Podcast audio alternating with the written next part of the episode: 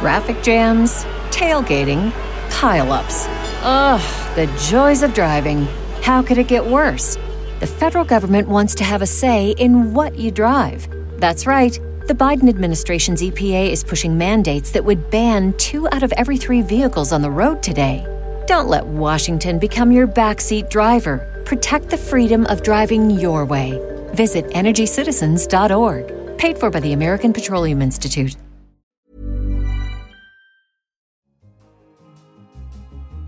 Hello, I'm Anne McElvoy, head of Economist Radio, and you're listening to The World in Ingenuity, the last of our three specials looking to the year ahead. I've just received a call from Secretary Clinton. But the British people have made a very clear decision to take a different path. Coming up in the programme, we'll be airing on the bright side of 2017 investigating solutions we think are coming soon. From globalization. So, this past year, 2 billion people agreed that they would bring down any and all walls and barriers to migration. Long term trend, I think, is for technology to make it easier to trade goods and services across borders. To protest. And love Hong Kong is my country, and I will continue to fight for the future. And finding some reasons for hope all over the world. I think this is the year that Islamic State get kicked out of all their serious territorial possessions in Iraq. My name may not be on the ballot, but our progress is on the ballot. Tolerance is on the ballot. Democracy is on the ballot. And I promise you that I will not let you down.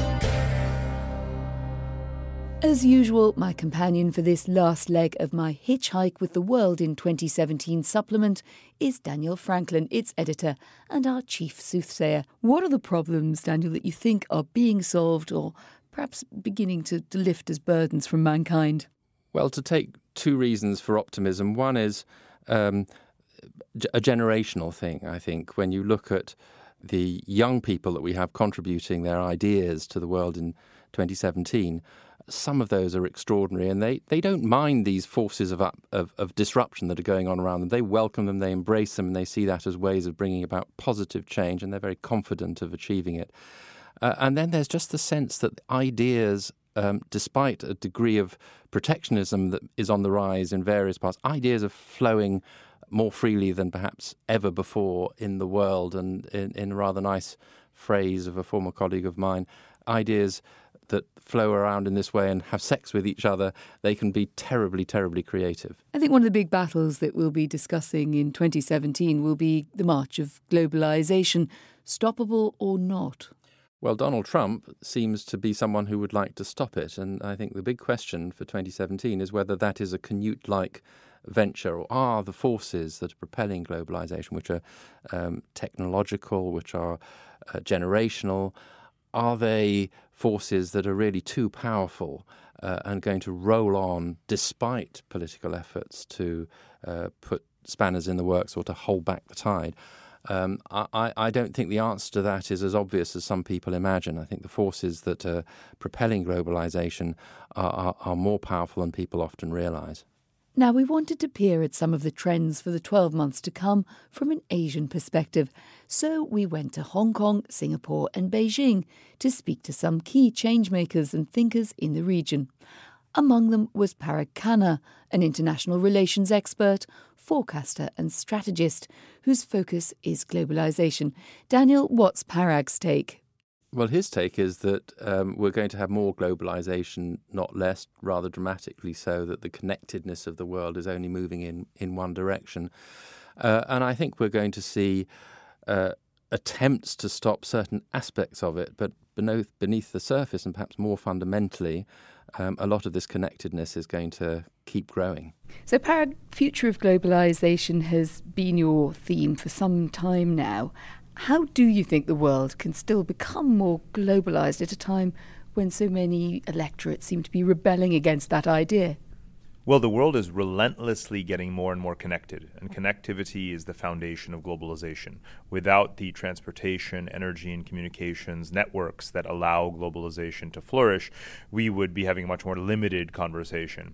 Now, on the topic of the so called backlash of electorates, there is no backlash against globalization. That's a complete mischaracterization. It's not yours, it's everyone's mischaracterization in, in the media domain about what's going on right now. It's far too convenient uh, to almost mimic the lines of Donald Trump, uh, you know, and to say that this is against China, against Mexico, against trade. It's no such thing. Uh, and America's position, even after uh, Trump is uh, is is uh, you know inaugurated is in all likelihood, given where American corporations lie on these issues versus his campaign platform, likely to prevail. What do they want? They want to be able to continue to invest invest abroad because that's where the markets are. Right? They're going to continue to be lured abroad by foreign corporations. That's going to happen as well. But the bottom line is, if you ask the average American, do you want your T-shirt for seven dollars made in Vietnam or seventy dollars made in uh, next door in Iowa? The answer is still going to be $7 made abroad.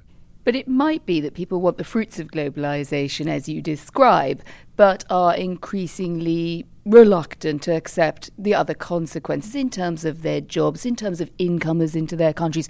Don't you spot that across the planet, whether we're looking at Europe at the moment and the rise of populist movements, and indeed Mr. Trump?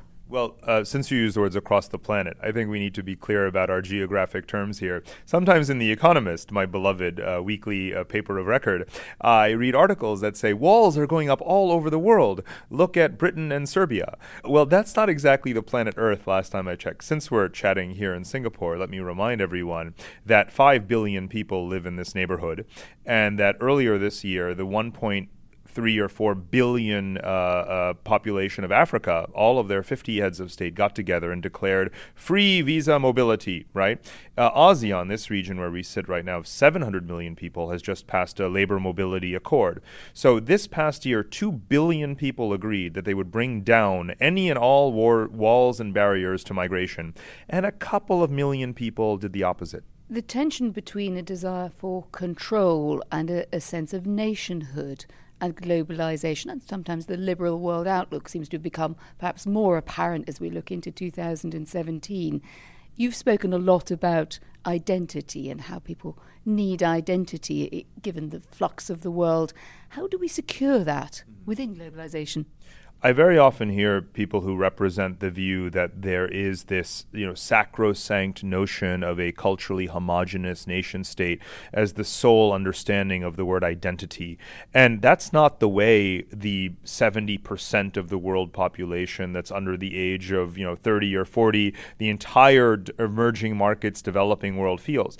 Uh, BBC and Globescan did a, st- a survey at the end of last year surveying young people from all across the planet, from rich countries, poor countries, countries, developed, developing, about whether or not they feel they have some sense of global identity. And greater than 50% of the respondents across these demographics and geographies said, Yes, I believe that in addition to whatever national identity I have, I have some sense of obligation to a global community. I believe in mobility. I believe in connectivity. I believe connectivity is a human right. Um, you know, all of these kinds of things that you would identify with an amalgamated and sophisticated and complex sense of identity that cannot be satisfied by simply saying, I want to retreat into my national identity. I have every sympathy with European countries with small and, and dying populations who want to preserve their national identity and want to see foreigners assimilate more than they want to adapt. I don't believe that that can be reconciled with their economic uh, you know, necessities and requirements, and I don't believe that it's realistic. I think there has to be some give and take. Let's keep turning the globe around. That's indeed what you know what, what we're doing with looking into the world ahead and the world in 2017. Give us some of the best Asian ideas that the West should adopt. Well, it's funny you should ask because my, my entire next book is called Technocracy in America. What I wanted to do was to actually canvass the world for the best practices in the effective management of an executive branch, legislative branch, judicial branch, and civil service. And I found examples actually from uh, Switzerland and Germany and Finland, but I also found things that America can learn from Singapore and from China. And I, uh, especially when it comes to the civil service, the ways in which you can have a competent, well staffed bureaucracy that is meritocratically selected, that is utilitarian in its outlook, that is trying to deliver maximum welfare to the largest number of citizens as possible. And in an age where America is accused of just, you know, crony uh, capitalism and special interest driven politics and elite selection of leadership, and where in Britain the civil service has been emasculated since Thatcher, uh, there's a lot that one can learn about how to have an effective state uh, from uh, from up and coming uh, Asian societies. And most importantly, I found that you know Asian countries are learning more from other Asian countries than they are from the West. And so the really important thing, observation here, is that 5 billion people are ge- veering in a more technocratic direction. And that's actually much better for them than to simply fall into this sort of traditional teleological view that we used to have in the West, which is that eventually all countries modernize and democratize and liberalize along the lines of the patterns that are established in the West. And the faster we wake up to that notion, the better we'll understand Asia. We're putting all of our guests on the spot about the biggest changes that they think will come in 2017, the ones that will come and the ones that perhaps are predicted but you think won't.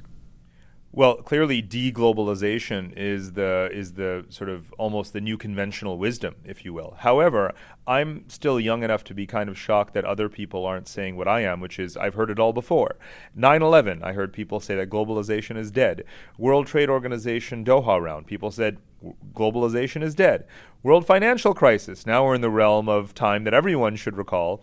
People said globalization is dead. Well, surprise, here it is, right? Bigger and better than ever in many ways and expanding in ways that we can't even quantify when you think about the digital economy and the services economy. So I think that, you know, the we will once again in 2017 or 2018 say, "Oh, that was just another phase where the explanations around the deceleration of trade growth and other metrics like cross-border financial flows were really owing to these kinds of shocks like the financial crisis or to just cyclical factors around, you know, commodities and so forth. And we'll wake up and we'll say actually the world is not deglobalizing. deglobalizing. So the prediction that everyone has that's wrong is absolutely deglobalization.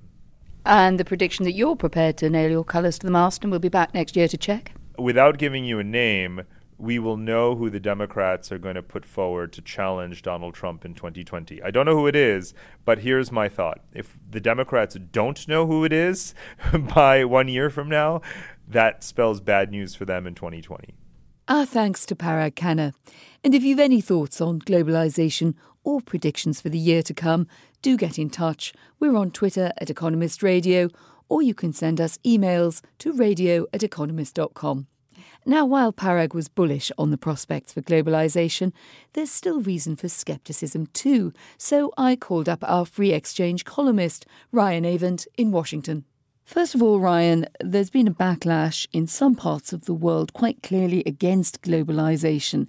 But there are also signs that it's hard to constrain. So, what do you think 2017 holds on that score?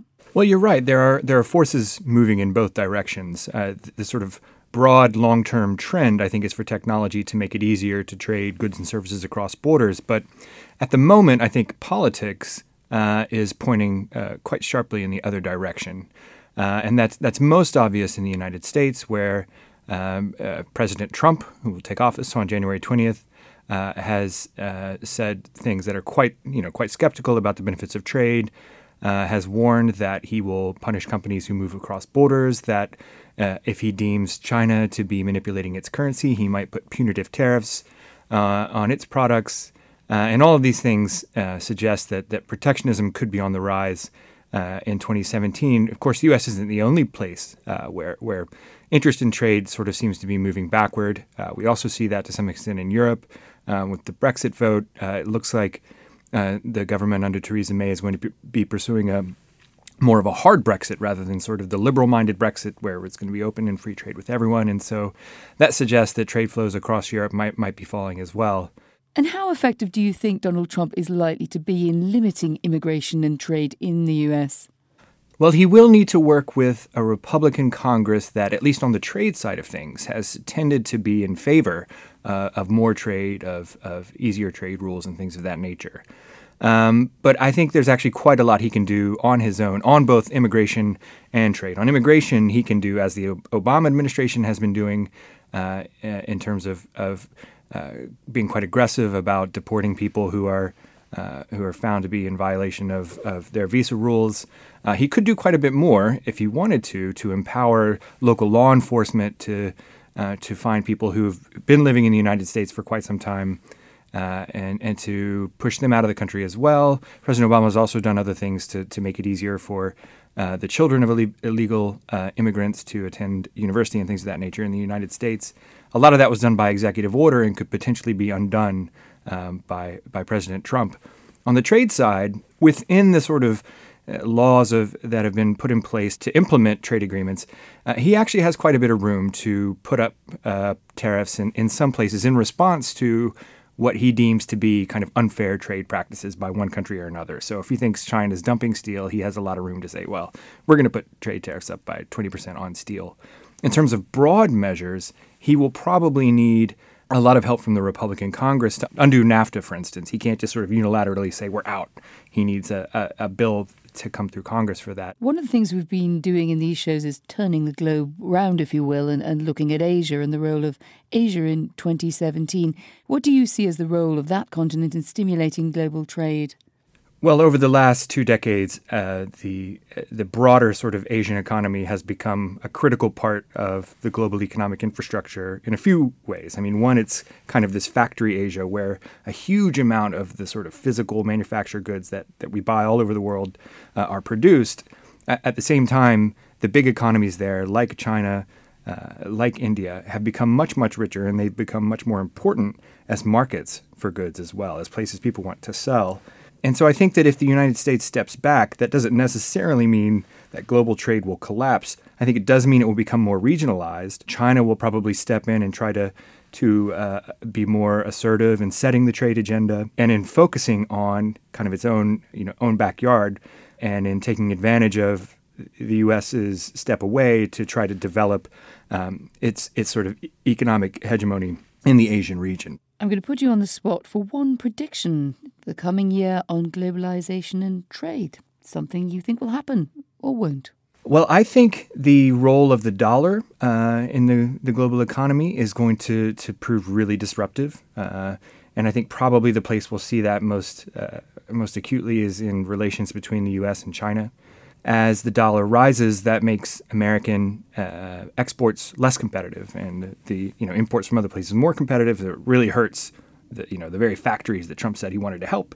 That's going to force him, I think, to take steps to to punish uh, or to try to punish China, and and uh, that could create quite a nasty uh, diplomatic dynamic. So I think that we will see quite uh, quite serious deterioration in U.S.-China relations simply because the rise of the dollar is is, is forcing Trump to, to take more dramatic steps to limit imports from other countries. Dollar dramas. Thank you very much, Ryan Avent.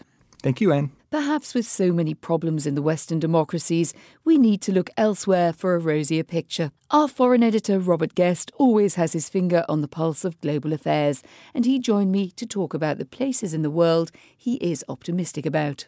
So, Robert, where are the places in the world where we think that things might actually get better in 2017? I think you've got to start with India. India is the big one.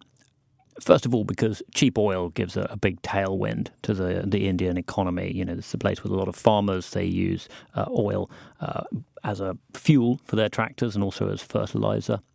You've also got some really interesting things going on there. It's a, it's a very young, dynamic population. They're making a big shift of trying to push people into the formal economy through um, having the mass um, biometric identity scheme, which has got more than a billion people enrolled now, and far faster than anyone imagined they could.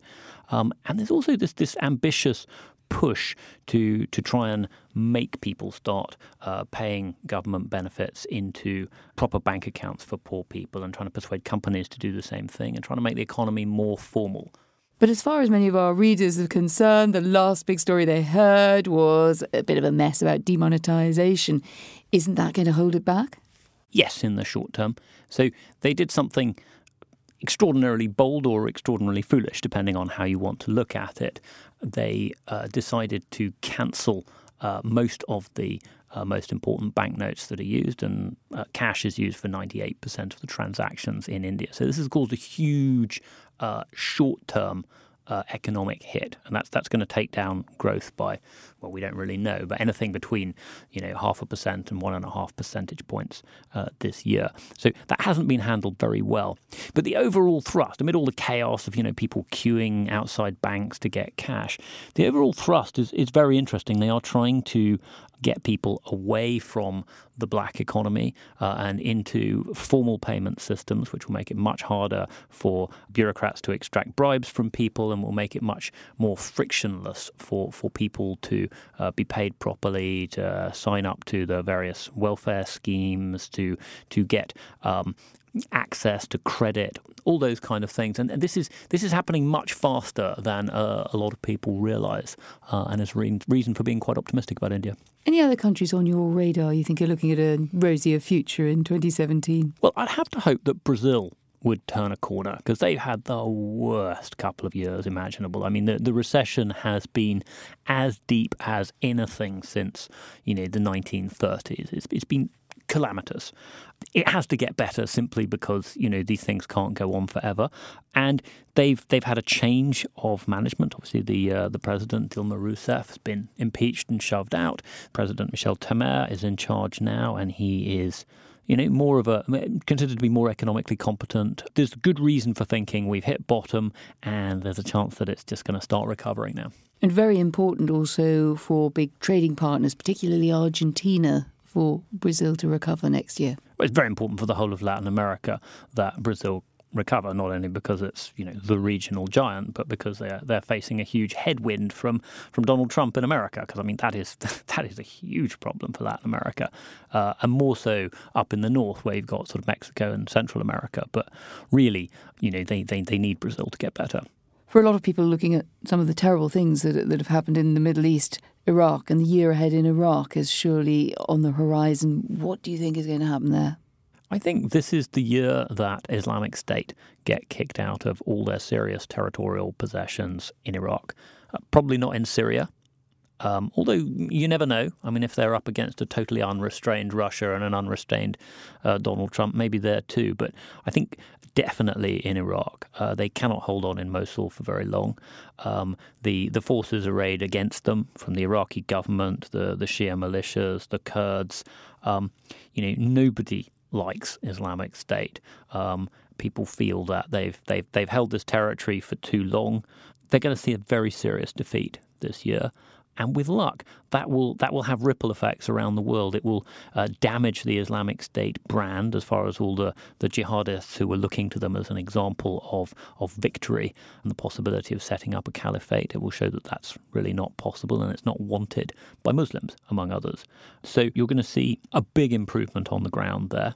Now, the the big question then is, will the the the forces that that retake Mosul do it sensitively enough that they don't sow the seeds of another rebellion, and that remains to be seen. Robert, thank you very much. Now, the story of political instability in 2016 was often one of the established democratic order under threat. But might 2017 see established authoritarianism face similar challenges? One place where that has particular poignancy is Hong Kong, where local protesters are fighting against the authoritarian instincts of the Beijing government. Daniel, what sort of political mood do you think we'll see in Hong Kong in an important year to come, and what's at stake? There's a don't rock the boat mentality of the establishment, and there's a uh, often younger mood that says, why shouldn't we have um, full blooded freedom? So I think that is going to play itself out in a rather tense way around the time of the election for the chief executive in March, under rules that the government in China has dictated and uh, with candidates that have been vetted by Beijing. I decided to hit the streets of Hong Kong and find out more for myself. 2017 marks a dramatic year ahead for Hong Kong, the 20th anniversary of the territory's handover from Britain to China, and fraught elections for a new chief executive taking place. Both are causes for nervousness in Beijing as it monitors what's become of the umbrella protests of autumn 2014. Back then, mainly young demonstrators brought Hong Kong's financial district to a standstill in their thousands, wielding umbrellas as protection against pepper spray and tear gas dispensed by the authorities. The protests captured imaginations worldwide, but they didn't change much. The initial cause of resisting Beijing imposing curriculum changes on Chinese schools didn't succeed, and neither did demands for free selection of candidates to the upcoming elections. So, what do those who braved police clampdowns here in Hong Kong make of the movement now and its future in the eventful year ahead and beyond? I sought out Joshua Wong, one of the most prominent of the campaigners, just 18 at the time, to ask him how he sees the legacy of the umbrella movement for Hong Kong and for China. Joshua, where are you taking me? Uh, the final row, 901. And whose office is that? Uh, is uh, the office of uh, Nathan Law, the legislator uh, of uh, the political party Demosisto. And he is the uh, umbrella movement student leader and now is still a university student. And he is the youngest legislator in Hong Kong history. Now he's 23 years old, three years older than me. Let's look back, if we could, to those umbrella protests. You were a famous, even younger face then, uh, standing there in the crowd. What did you hope to achieve, and how do you judge your success or failure? What we hope to achieve is universal suffrage and democracy, which means everyone live in Hong Kong get the chance to vote in the chief executive election instead of only allowing thousands and two hundred pro Beijing elite or tycoons to vote in the chief executive election. That's our requirement. And it didn't happen. Uh, we have occupied for 79 days, persist on the principle of peace and non-violence, but the political system remain unchanged. Uh, Beijing still still ignore our requests and demand. But I would say that uh, the umbrella movements can still successfully raise the new generation political awareness and the international community to keep the eyes in Hong Kong. Is self determination the same as democracy from Beijing's point of view? They're different things. Hong Kong has a lot of autonomy, it's a different feeling to mainland China.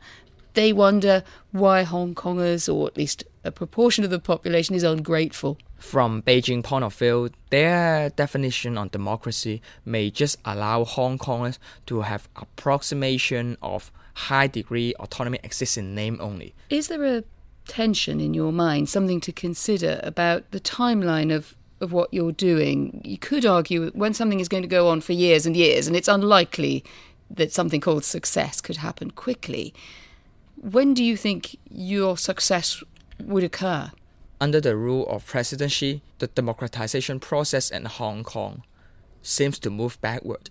Will face more suppression and interference from Beijing. But I would say that fight for democracy is a long term battle. I just remind myself, hope for the best and prepare for the worst. And it's a long term battle, fight until 2047. It will be the expiry date of joint declaration. And with the uncertainty of Hong Kong and being a youngster live in Hong Kong and love Hong Kong is my country and I will continue to fight for the future.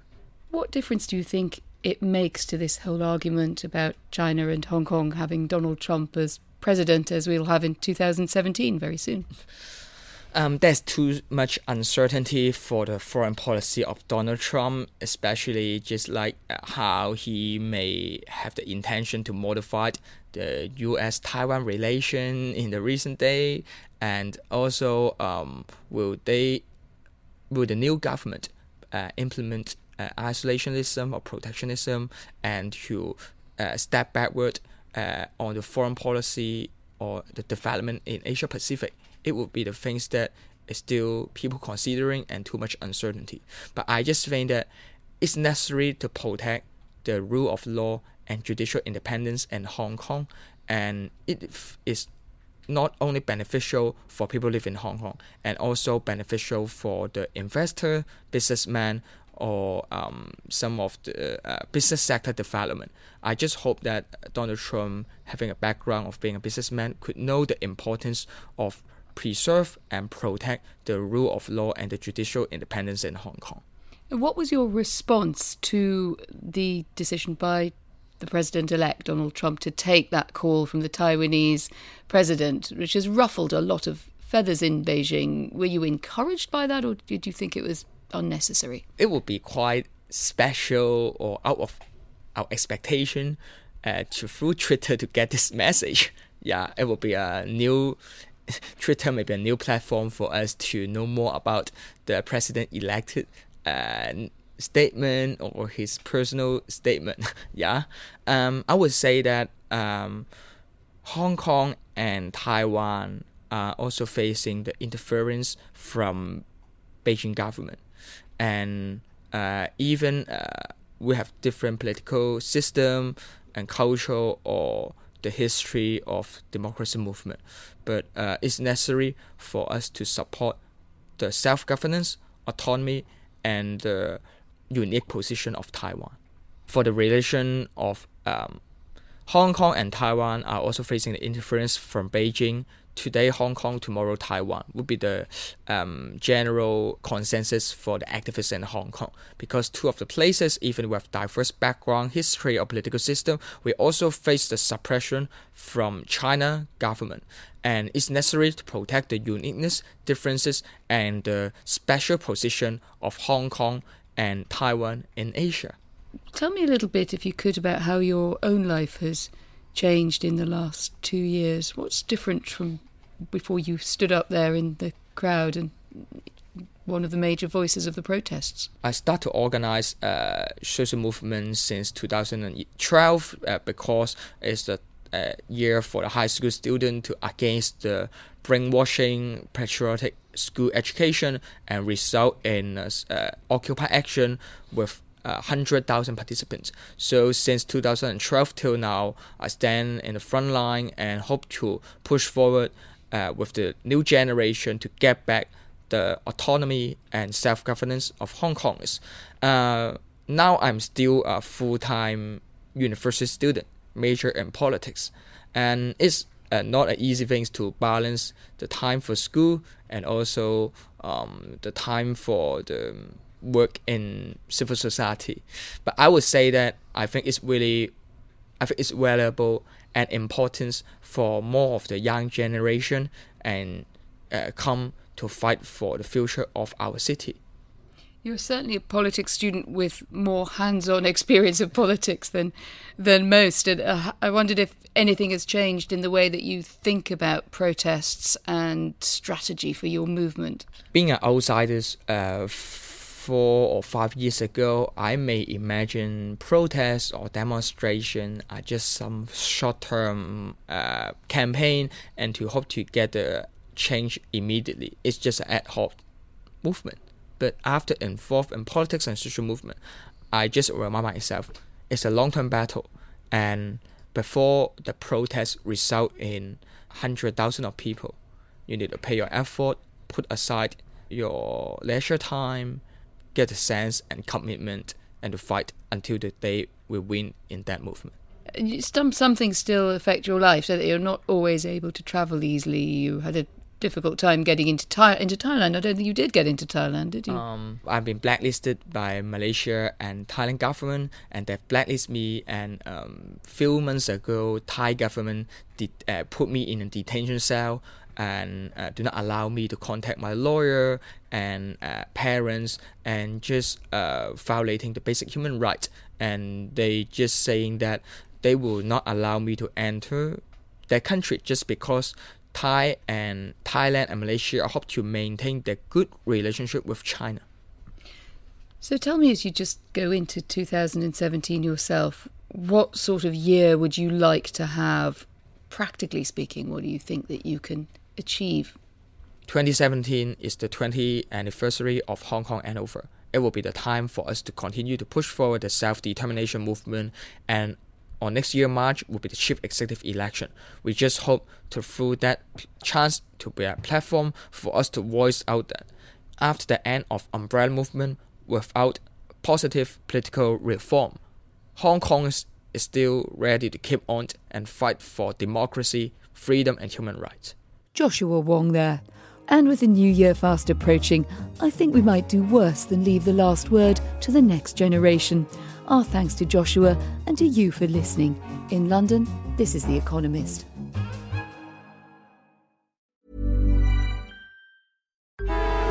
Traffic jams, tailgating, pileups. Ugh, the joys of driving. How could it get worse? the federal government wants to have a say in what you drive. That's right. The Biden administration's EPA is pushing mandates that would ban two out of every three vehicles on the road today. Don't let Washington become your backseat driver. Protect the freedom of driving your way. Visit EnergyCitizens.org. Paid for by the American Petroleum Institute.